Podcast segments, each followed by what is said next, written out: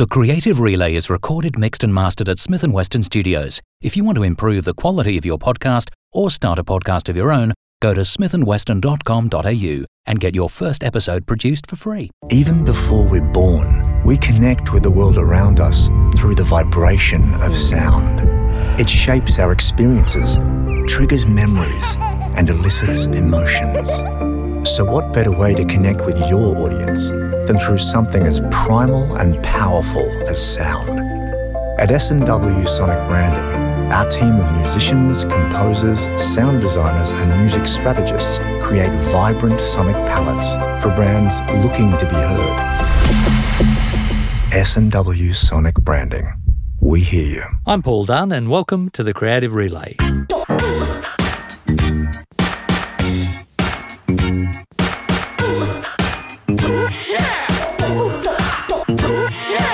This episode, we pick up where we left off when Justine Armour spoke to Laura Jordan Bambach from Grey London. Now Laura's back behind the mic, this time with her own guest.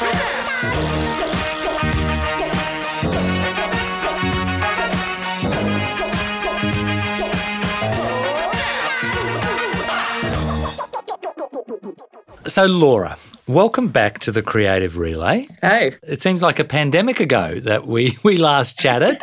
I know.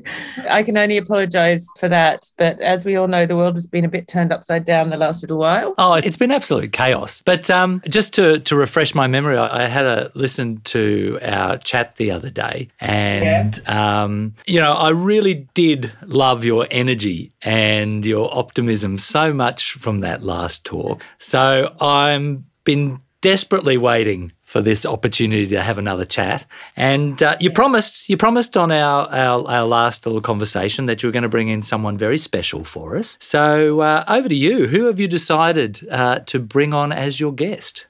So I have decided to bring on uh, the amazing Tara McKenty. Um, she is someone uh, actually that you know I've known for a pretty long time. Um, after kind of meeting her crazy at an awards ceremony in Thailand many many years ago. but look, I've decided to bring her on because not only is she, you know, an amazing creative, award-winning, uh, all of that shizzle, um, but I think uh, we've both got pretty similar ideas around uh, the, the power of creativity, what creativity can really achieve, like, you know, in advertising, but above and beyond that into other areas. I think we both share really similar passion for like actions speak louder than words and actually, you know, creating things that create change. So um, you'll hear a little bit about that, I hope. Um, and also because we're both geeks and there aren't many of us kind of geek girls out there. Well, she sounds like a perfect choice for you. And uh, without further ado, let's get her in. Fab. Hey, Tara. Hello. Tara, welcome to the Creative Relay. Thanks so much for having me. Oh, absolute pleasure. You are Laura's guest. And you two know each other. You go back a long way then. We do. We, Yeah, we do. Yeah, get, you go for it. Go on, tell us the story about Thailand then. It's a long story, but basically, um, Laura wouldn't give me a ride on a tuk tuk, so I've never forgiven her since. But no, I first You're not going to fit on the tuk tuk. I actually saw Laura speak when she was the president of D&AD at AdFest in Pattaya. I, I believe it was my first year at Google, and I'm nine years in, so I think it's probably eight years ago now. And she was speaking about the white pencil, I think, which had just been introduced. Yeah. and it blew me away. Just the way she described the work that would qualify was the type of work at the time that I was pursuing and chasing. Um, so I was desperate to. So you felt you had a connection. I did, I did, and I was desperate to to get to know the person that was kind of shopping and, and promoting this type of work. And so you said, hey, No, let me on the tuk tuk. Never, never got the opportunity that festival, um, but I think a few years later we reconnected um, through another friend. Uh, I'd call Nadia Powell a bit of a girl geek as well. So, yeah, I think our friendship's probably five years old and could have been eight. If, I know, I know. Oh, the years that you've missed out on. You know, and since then we've done we've done a bunch of stuff together. Um, uh, Tara, you know, founded Rare by Google, which is a you know fantastic global program to to get rare talent and to sort of upskill rare talent into leadership positions. I think you know it's been super inspiring. I came to the first one in Oz. When was that, Tara? Five years ago at Glue Society. Five years ago, and uh, yeah, we've been good mates ever since. Brilliant. So tell us a little bit about Rare, actually, just for people who don't know anything about it and how you started that with your time at Google and. Yeah, sure. So um, Google has a program called or an initiative called uh, 20%, mm-hmm. which is where employees are encouraged to um, work on things that they love and are passionate about.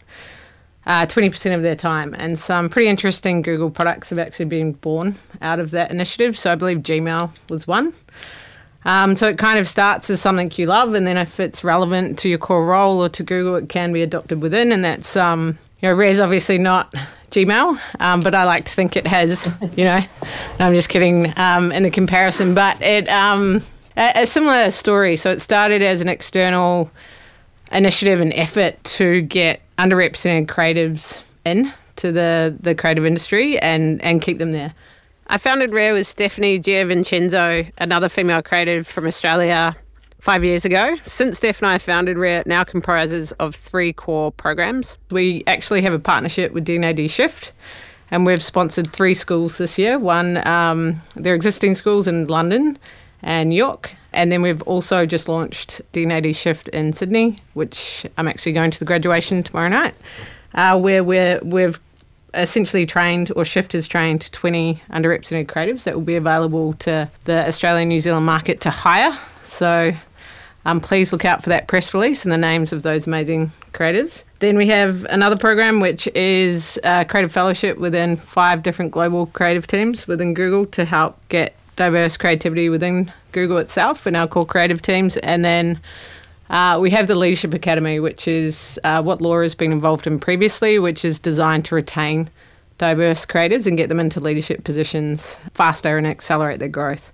all for the greater good of the simple belief that I've always had, um, and I guess have in common with Laura, who I believe also believes this, that when you have diversity of perspective, you simply get to better and more creative ideas. And unfortunately, our industry historically has been quite homogenous, and our stories and our campaigns and our innovations have been told through a similar and at times singular lens and perspective. So, yeah, Rare simply exists to just try and diversify those voices, those ideas, so we can create things that are relevant to the cross section of society that make up our audiences. Because as we've seen in lots of studies over the years, we haven't been doing such a good job of that, and lots of consumers don't feel like brands are talking to them, like brands are, are relatable, and there's a way to solve that.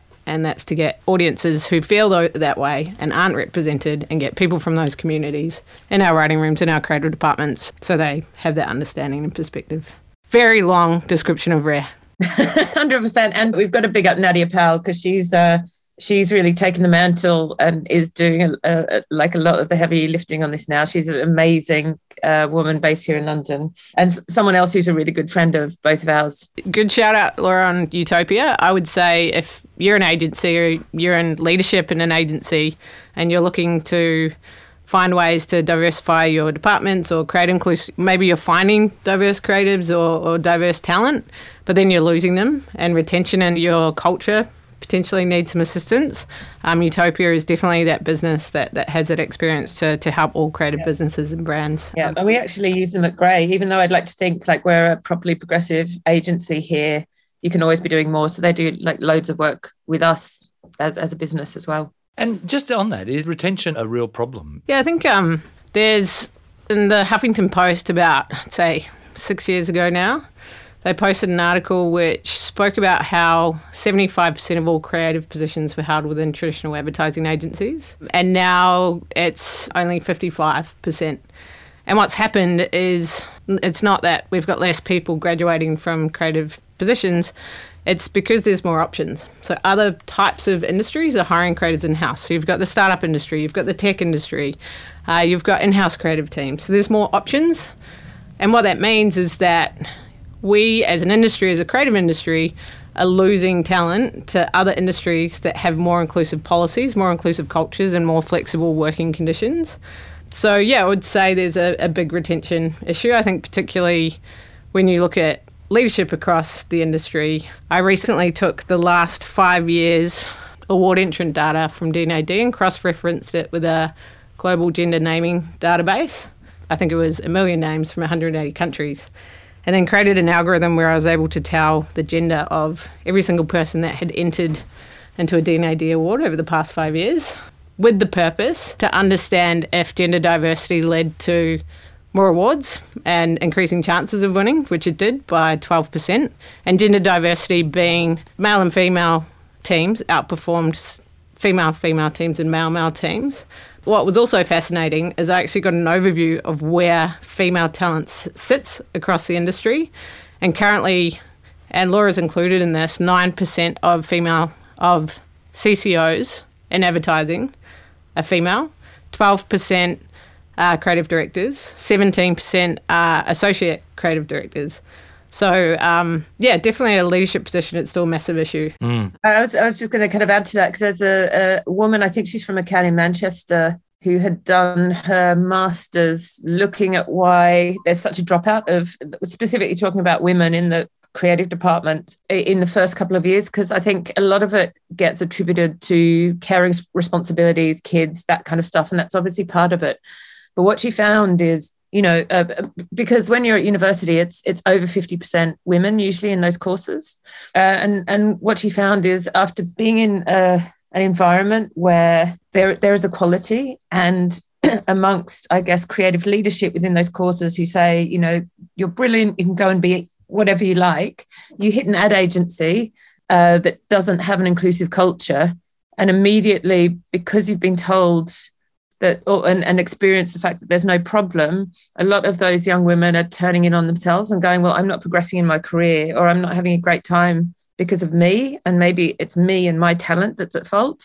And so, um, you know, we're talking about people leaving to other industries, but they also leave to other, you know, parts of our industry. So they might go, well, okay, I'm not going to make it as a creative. I'm going to work as a producer or project manager. And we've got, you know, amazing producers and project managers, but it's just a shame that we're losing people out of the creative department because what, what they internalize is actually the culture that's around them. It's interesting you say that, Laura, because um, production was actually the one stream of employment within the creative industries that had the highest uh, number of women representation across yeah. all the creative. Yeah, that, that that is that's certainly been my observation, and and also um, the number of them who are incredibly creative in their own right. Correct. Yeah. So what you're saying, Laura, it really rings true just to even my personal kind of anecdotal yeah. experience. I've never actually thought about that before, but it's incredible how people may have just sort of migrated to a different path for for some reason yeah. that doesn't really reflect their ability. Yeah, yeah, absolutely. And and you know the things that are going to change that, as Tara said, is a more diverse leadership. Um, absolutely, because you know you, you can't be what you can't see, um, and that goes for you know all aspects of diverse talent. Um, and and then creating a really really inclusive culture within agencies, which is you know what Utopia does and what what Tara and I are hugely passionate about and have you know worked towards for a really long time. Yeah, yeah, it's really it's very very interesting. I've got to say. The other thing that um, I, I, I, was reading recently about uh, one of the problems with di- diversity in workplaces is when you really drill down into it. It's that for for women, that first point of promotion, which and I think it's kind of like to what you were talking to just then, Laura, is that they have to wait longer for that point of promotion, so they never uh, they never get that trajectory that takes them uh, as far as uh, yeah. other men, just because they've had to wait longer for that first step up. Is that something that that you've been aware of, either of you in your careers? Oh, I've definitely seen it in peers. Uh-huh. I have experienced it once myself. I don't think I'd go into my personal story because it's a bit close to the bone. Mm-hmm. I mean, I've had similar experiences, but I would say it's like that that first point of promotion, it's also um, I would say there, there are a couple of other issues. I would say pay. So if you get paid less right at the beginning of your career, you kind of never catch up.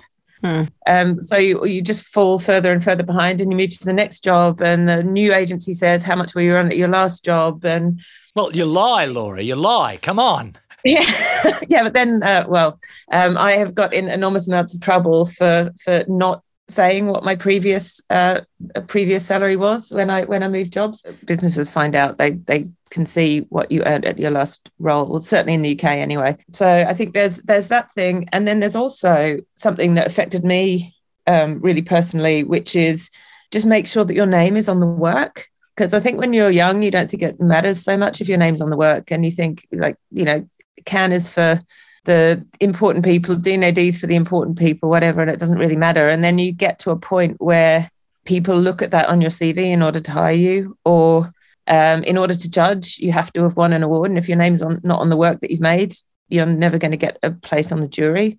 And I think that that's a really big learning as well, like to, to be assertive in terms of making sure that your name is on the stuff that you make. When it comes to equity between female creatives and male creatives, I've been discovering recently and I think this is true in a lot of scenarios that I'm finding these amazing young female creatives and their thinking is fantastic. When I speak to them, there's ama- it's amazing. But when I look at their book, the work is standard. And what I've realised is it's the the opportunity to briefs and the opportunity to get the yeah. oppo- to to work on briefs that become your career defining pieces and so forth. And I would say I've worked with probably one of the most finest young creatives I've seen who should have been heavily awarded if she was given the right opportunity in the right place. Um, and so, a massive part of this research that I was trying to do is, you know, the one thing I want any creative leader to think about is, you know, if I can prove to you that you're going to win more D&AD pencils and Cannes Lions, if at briefing stage you have gender diversity, which I've essentially done with the findings, by 12%, um, and then 17% actually for, for higher level of award, you'd do it. You'd be like, okay, I'm not going to put two males on a beer brief. What happens when I put a male and a female? So, yeah, I think that's another place of inequity that, that needs to be considered is, you know, when you do have female creatives in your department, are you giving them typecast briefs? Like, are you putting them on female consumer products and brands? Or are you giving them the opportunity on the biggest briefs in the agencies? And that's something I experienced as well, is just the hustle and the fight you had to do to get to those briefs. And like Laura said, like I've had a similar experience where I haven't been recognised for concept of, of a piece of work by a senior creative in my career. Or you get the brief and you crack it and you don't get recognised for it. So I think those are the two things that outside of pay um, yeah, are really and, important and, to change. Tara, I know just just because I know we're talking in binaries here as well, and it's another thing I know you and I are really passionate about. So I just wanted to big up our non-binary siblings who are also um, wonderful and have a place in the industry. Because I know you know a, a, lot of what we're talking about is is men and women here, but it's uh, it, you know the the issue is a lot bigger than that. I, yeah, I think beyond too. So I'm speaking in gender from my own experience, but then also the study that I pursued was the database I used was for gender because with the hope that we can include other groups in the future. But unfortunately, to get that level of data, it just doesn't exist. So it's a starting point for everyone. Mm. But the intent, Laura said, is to, mm. you know, this is, just isn't a female problem. Yeah, um, you, you were just you were just demonstrating uh, the the power of exactly. diverse yeah. thinking. Yeah, that's right. You know, I've also often been the only gay in the village in most creative departments. So it's um, you know, there's there's lots of different people who come into creative departments and and face and experience this inequity. Um, so we're talking to all of you, not just our female yeah. friends out there. Well, look, um, I want to hear about growing up in New Zealand in the middle of nowhere and kind of how you got to where you are. But we were talking about how important it was in those early years to get credited for the work. And actually, you know, I know that um, you had an incredible experience actually, right, in your kind of first industry job and and what you said uh, like your rock and roll years at TBWA in Auckland. So um, do you want to talk about that because I think it's a, a brilliant kind of starting point for someone in the industry.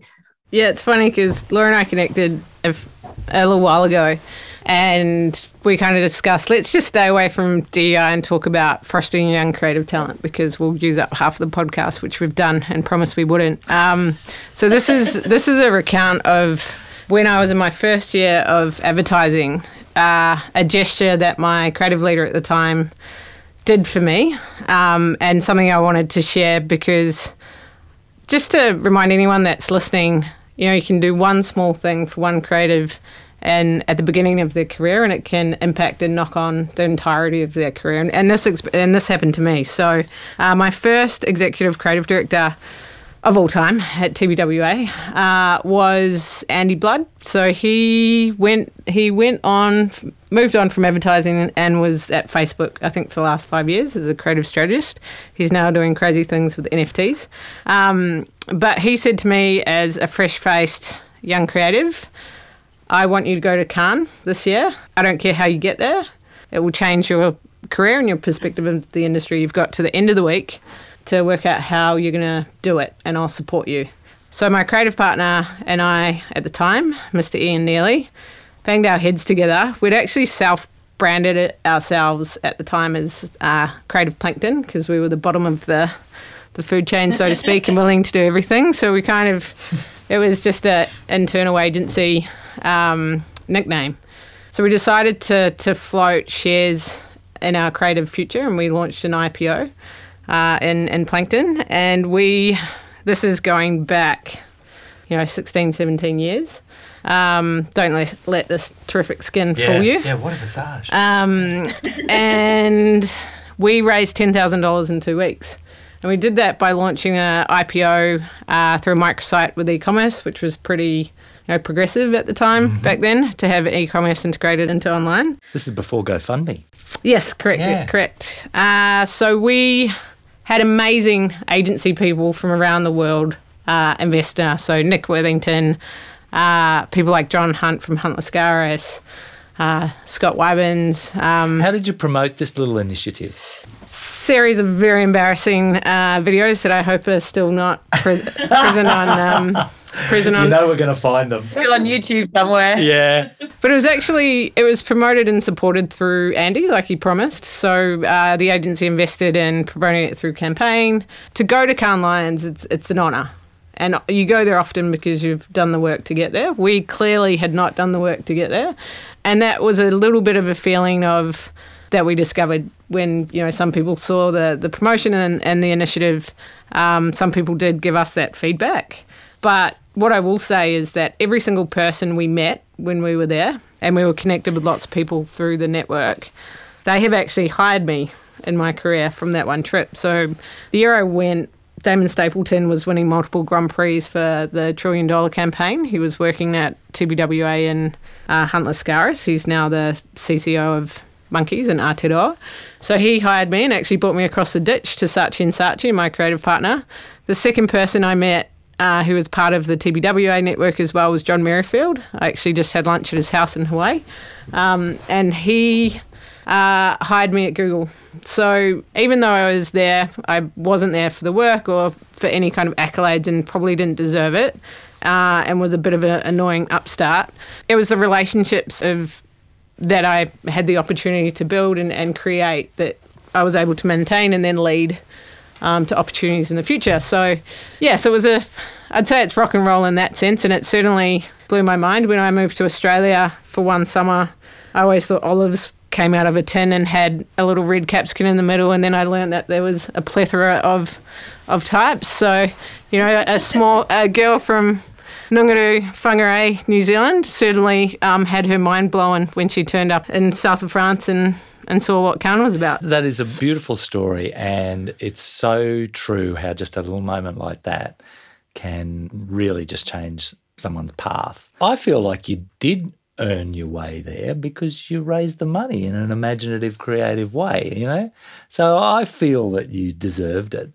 But I've got to say, if you the reason to sort of say it's a great thing to do because you then met everyone who then poached you, it's not going to be really a great reason why a lot of bosses are going to encourage people to go to Cannes. It ah, poached me over time. Yeah, like right. it wasn't It wasn't like a away. it wasn't a handshake and a a beer in Cannes and then all of a sudden we're signing contracts. Yeah. It was an introduction to great, amazing senior creative minds. Yeah. That then took the time to mentor and stay in touch and over a number of years. So then when there were opportunities that arose within their own orbit, they invited us to, to participate and uh, included us. So yeah, I wouldn't say to creative bosses, you know, you'll lose your staff.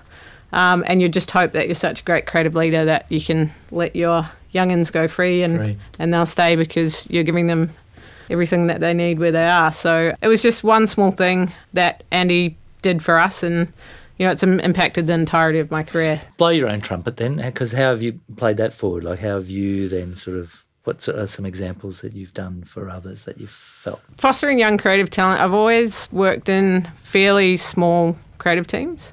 So I've never had uh, I've never led a team of multiple young creatives, so I've done it in a different way. I'd say I think Rare is probably one of those contributions where I am trying to support the industry a little bit from the sideline because I'm not in it. I'm I'm clearly at Google. Before that, Jonathan Kneebone and I were working with D&AD on Brief to Broadcast, which was another initiative we ran uh, to support young creative talent. And then, you know, through the programs within Rare, I've just actually had four creative start in our Rare Fellowship program, who I met today. And yeah, I, I do my best to do that in a way that I can with, with the influence that I've got. Um, so yeah, and I think everyone does it slightly differently. I've gone through it by designing programs to support young talent and foster young talent, um, as well as other diverse talent. But it could be as simple as you know, spending an hour a week with the youngest person in your agency and, and sharing the knowledge that you've built. Yeah, and I was going to say, you know, for if there's a like a tip for young creatives listening to this as well, that importance of building your network as early as you can. So even if you can't go to Cannes, just you know, kind of reaching out to people, you know, brilliant creative directors who are good and passionate in this space and uh, you know what you picked up in Cannes were brilliant mentors, and it's it's been the same for me in my career. Like people that have really pushed me forward in my career have mentored me and seen something in me maybe that I didn't see in myself at the time have like pushed me to be better. So, you know, I really do think the more you can get out there, the, the better. And if you've got the support of your agency, I think that's amazing. Yeah, it comes down to, to mentorship, like Laura said. And I believe, Laura, you've just launched a mentorship platform. Indeed, indeed. Yes, called OCO. So have a look at weareoco.com. Won't go into it today, but it is a mentorship platform for to connect young people to people in business through psychometric profiling rather than through like in inverted commas what I want to be when I grow up because there's such an attainment gap. Like if you if you aren't exposed to whether it's a creative career or if you don't have anyone in your family who has gone to university, it's really hard to kind of see what the options are. So this is like a way to figure out what your superpowers are before you figure out what it is you want to do. That's a very good plug, and that sounds uh, that sounds very worthwhile. I, I, reckon we've got about three more plugs in us before the end of the session. What do you think, yeah. Laura? Off you, you go. We're, like, we're quite we're quite prolific in just going. This thing is a bit broken. We're going to come up with a creative solution to fix it. And I think that's that's awesome. Actually, you know, on on that, kind of skipping ahead because you had such huge success at Saatchi. Uh, obviously, you know, they brought you to Oz, and it would be great to hear a little bit about that. But do you want to talk about Project Skate first? Because um, it is it's another one of those projects where you've seen something and gone, I'm going to find a creative solution to fix this. So recently, uh, I've been working on a machine learning project for the last three years. Uh, we originally were working on it with Stab, a surf magazine, and for the sport of surfing to unbias, create a tool that could provide real time data analytics for surf judging within competition to unbias the sport, uh, which notoriously has had some pretty famous cases of inequality. Um, and then all of our surfing competitions were cancelled Korea, Tokyo, uh, the wave pool um, in Melbourne because of due to COVID. I think the day before Melbourne went into lockdown, we actually had hired the wave pool, the wave garden, it's called, in Melbourne, and had set up cameras and had professional surfers, and fortunately had enough time to build a training data set to develop on models over time. So we kind of we got to start on the project, and um, it actually was recognised at Spikes recently for, for surfing. It was called Project Huey, which is named after my dog. And my dog is named after the surf god, so who you pray to to get waves, and when there's no waves and the surf is rubbish, who you curse.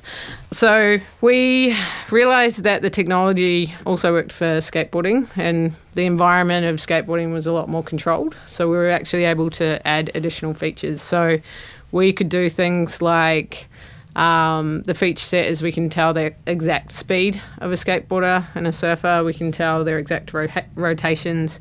Uh, we actually tested this in a ramp in Oceanside in California, and we could tell the exact height that a skateboarder was getting out of the ramp. Um, but the most exciting part of it is we could actually break down the anatomy of a skateboard trick and um, actually do trick automated trick detection. So the ambition when we started with surfing was like how it was a little bit like mixing my passions of equality and creativity together is how can I make sport fair? The sport seems really unfair at times. Let's make the sport particularly fair. And then ended up in this place with skateboarding where it was like actually having these analytics just shows how awesome these extreme sport athletes are.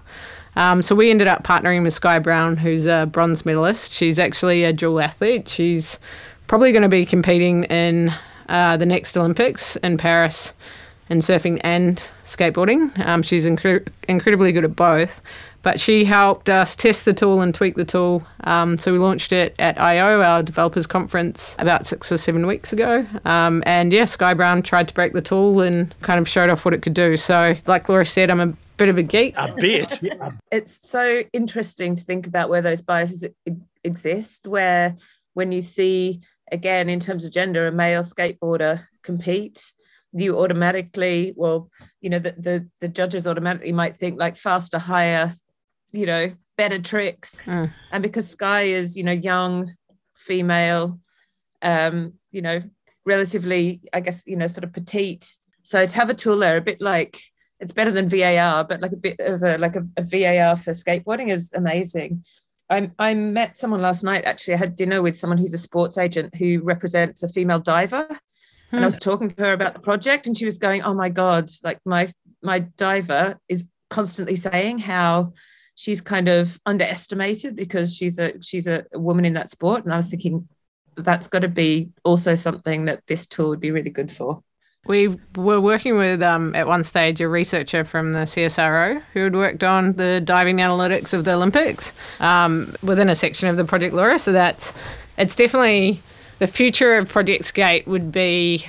My mission is to make it for consumers. So, oh, any, oh really? So, how would how would they utilize that? Uh, through a mobile device. So you could go skateboarding, set your phone up, and then you could essentially analyze and share what you've just done. So that would be the pipe dream for it. Uh, other use cases would be obviously through sports broadcast. We had some pretty interesting people reach out to us from various sport leagues um, after we launched. So yeah, there's there's different places it could go, but I think I'd love for everybody to have access to that type of technology, just not necessarily just um, professionals in the future. Yeah, and you were talking about going back to professionals, though. You know, potentially integrating it at the Paris Olympics as well. I'd love for it to be integrated to the Paris Olympics. So if anyone from the IOC is listening to this podcast series in Australia, please no. Um, I'd love. I think it's got use cases across multiple sports.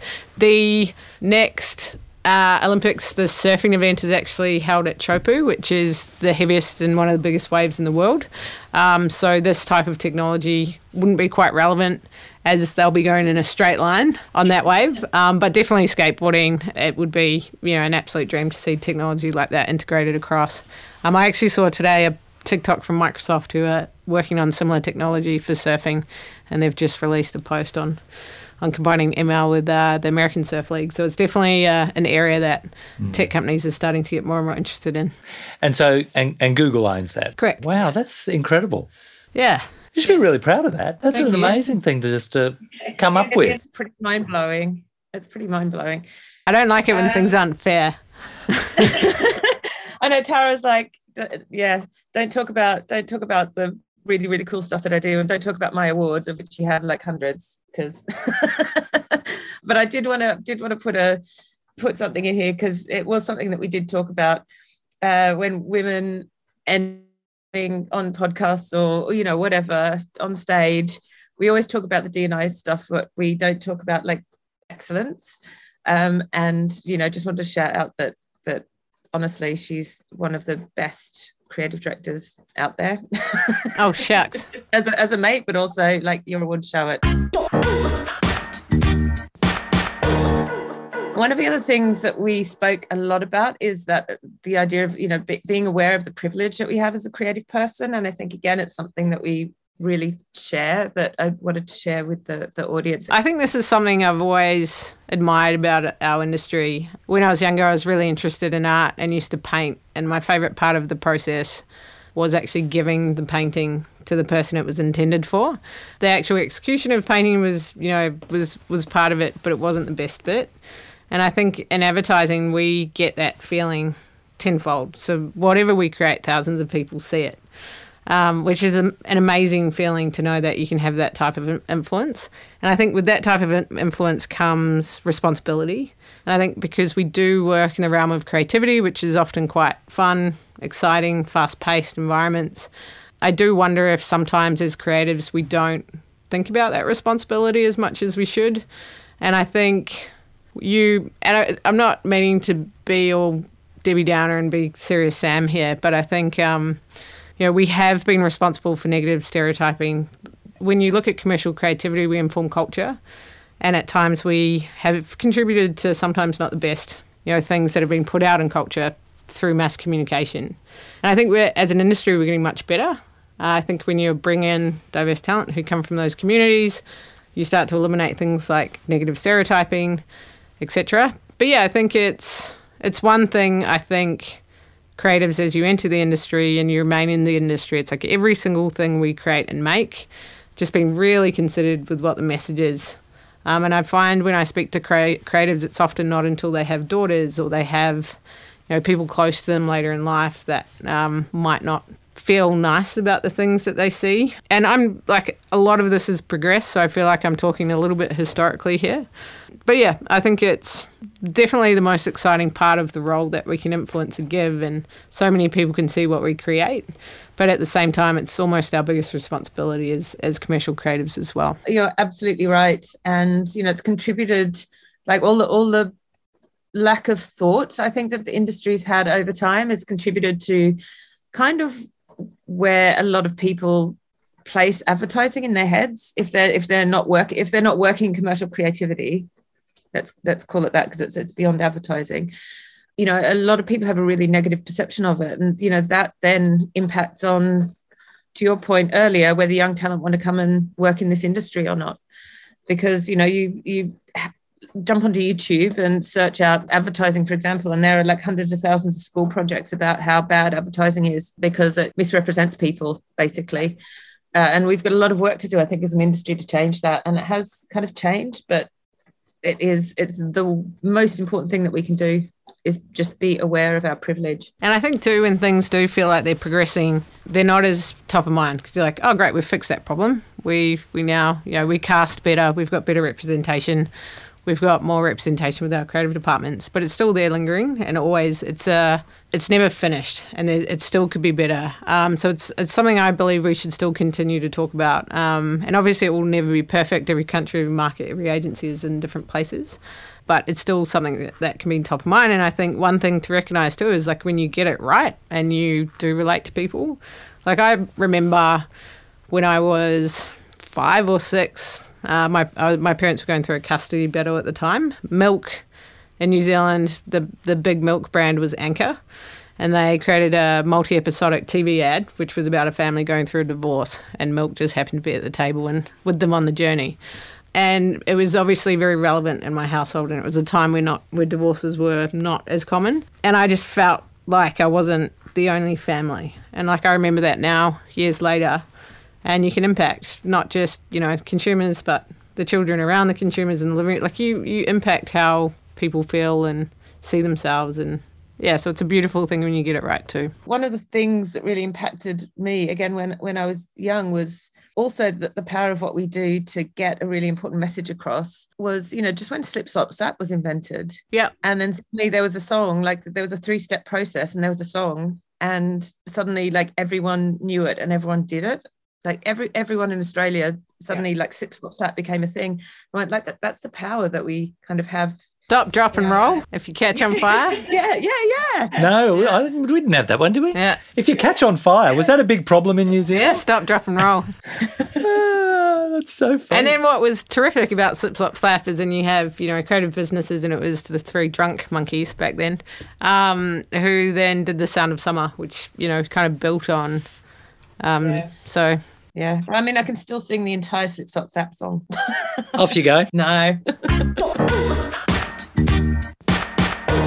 Before we go, I'm just curious, like with, with your background and you know with the agencies and the success you had the agency and now at, at Google, what sort of advice when you think about the the scope of commercial creativity and where you could go? If you were to give advice to young people about where they should perhaps start thinking about starting their careers, where would you go? Would you go agencies now if you had your time again? I look back on my and I refer to TBWA as rock and roll. Though I'd say that I was there for four years and it was the most exciting four years of my career. It's a terrific industry for young people um, to enter into. I wouldn't say it's as sustainable the older you get. Um, but and I think we can do a better job of making it more of a sustainable career. I miss agency every day, if I'm honest. Really? I, 100%. I miss being surrounded by departments full of really smart, creative people. I work at an engineering company, whereas in a creative agency, you're the heart. Uh, and I think every young person entering into commercial creativity should know what it's like to be the heartbeat of a business and to be the part of a business that provides profit. Because as soon as you go into different creative careers that are outside of core commercial creativity and, and advertising agencies, it's not the case.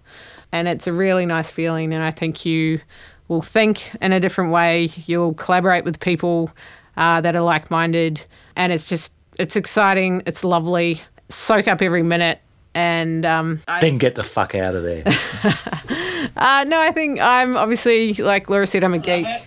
So I pursued a path which led me closer to technology and, you know, different types of tools to tell stories and, and create experiences and to reach people. So I think there's so many different mediums and places that agencies are. Like I look at the recent Leo Burnett's piece, The House, that is it called One House? I think it was. I've judged it recently in award awards.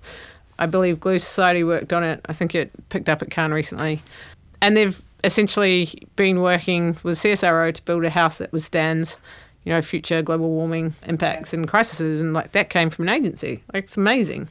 Like that will impact how people build houses and, you know, save lives. Hmm. Being a creative in advertising is not writing TV scripts and print ads, and in fact, if, and radio ads. And in fact, if you're just doing those things, you shouldn't be, um, and you need to diversify into other things. But yeah, I I miss it every day. So, did you have any other questions or any uh, curly ones you wanted to, to throw at Tara before we leave? No, I mean I think we've pretty much covered it. What we didn't we didn't come back to like talking about Saatchi and what that was like. That was something we ended up skipping over. I don't know whether you want to talk about that or not. Yeah, I can talk to that briefly. I think my experience at Saatchi came down to you know two amazing years where Damon Stapleton was the ECD at the time, and he curated a creative department. So Stu Turner, Tim and Jean, myself and Ian, Lizzie Hamer. There's a lot more, but he had the opportunity to kind of curate different creative teams from different levels and actually brought us in from different places in the world. So we flew across from New Zealand. He had teams from South Africa come in and a team from Perth. And yeah, it just felt at the time a very special creative department with a lot of talented in- individuals um, and then a really great creative leader at the helm. Um, so I probably did some of the most prolific work of my career there. And I'm really thankful for it. You're only there two years. Two years. Wow. Yeah, that's right.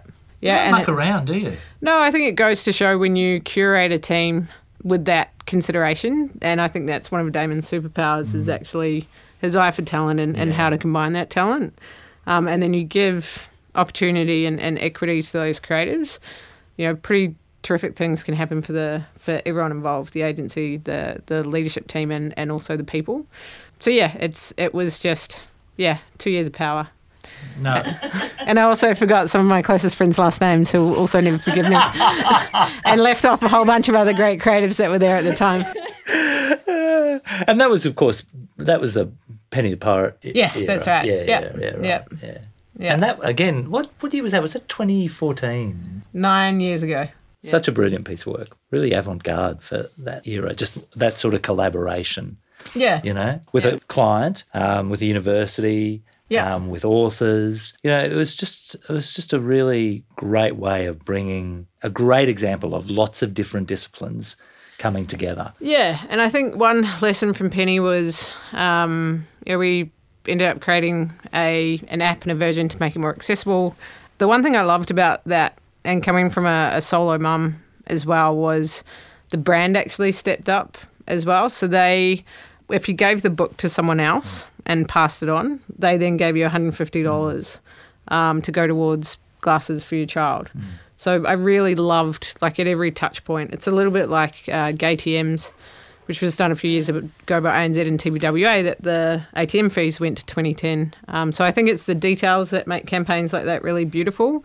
But one lesson that I'd say I learned is, you know, when we talk about mentorships, like I think I probably stalked Colleen DeCourcy for like two years until she agreed to give me free career advice um, 15 years ago. But she answered my correspondence. And with Penny the Pirate, when we are looking for a kids' book author, I went to um, Oliver Jeffers. So any parent out there will know exactly who he is, who is the best. He's an Irish um, author illustrator who lives in Brooklyn. Yeah, I had a conversation with him. I was like, So you're the best person at writing books. I was like, I want to do this in a book. And he was like, Tara Oliver Jeffers, I'm booked up for the next five years. But he said, Here's my protege, Kevin Waldron, who's terrific and up and coming. And he had one book on the Amazon top 10 books, whereas Oliver, I think at the time, had three. So I would just say, like, and that's probably been, Laura talks a lot about superpowers. It's probably my superpowers. I'm not afraid to ask and just be really annoying. So if you're a young creative and you're, you know, don't go out and ping 100 creative leaders on LinkedIn. Um, but if you ever are, you know, you have the opportunity. Um, you know, Pick I'd, one. I'd met Colleen and we had mutual friends. She was in my network, so you know, it wasn't just a, a blanket, a blank. You know, it was a. Um, Wasn't a cold call. it wasn't a cold stalk. Yeah. I'd say. Yeah. Uh, it was a, a semi familiar stalk. But I'd say, like, just go for it. Don't be afraid if you're at an event and you see Tara Ford, or don't be afraid if you see these amazing industry leaders.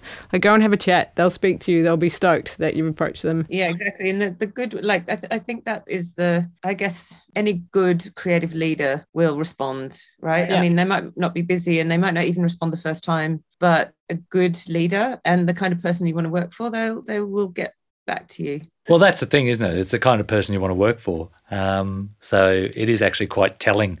And maybe if they're not getting back to you, maybe you should re reassess who you're stalking. Exactly. Stalk better, Stalk people. better. Yeah. And I think outside of mentorship, you know, the lesson from Penny was when it comes to your work, reach out to Taika Waititi for your next TVC. Sorry, Taika.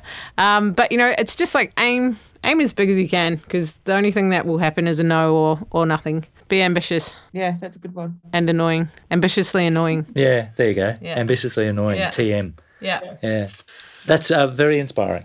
Thank So, you. Thank you. Um, Laura, any more to add? No, I think that uh, I think that's all good.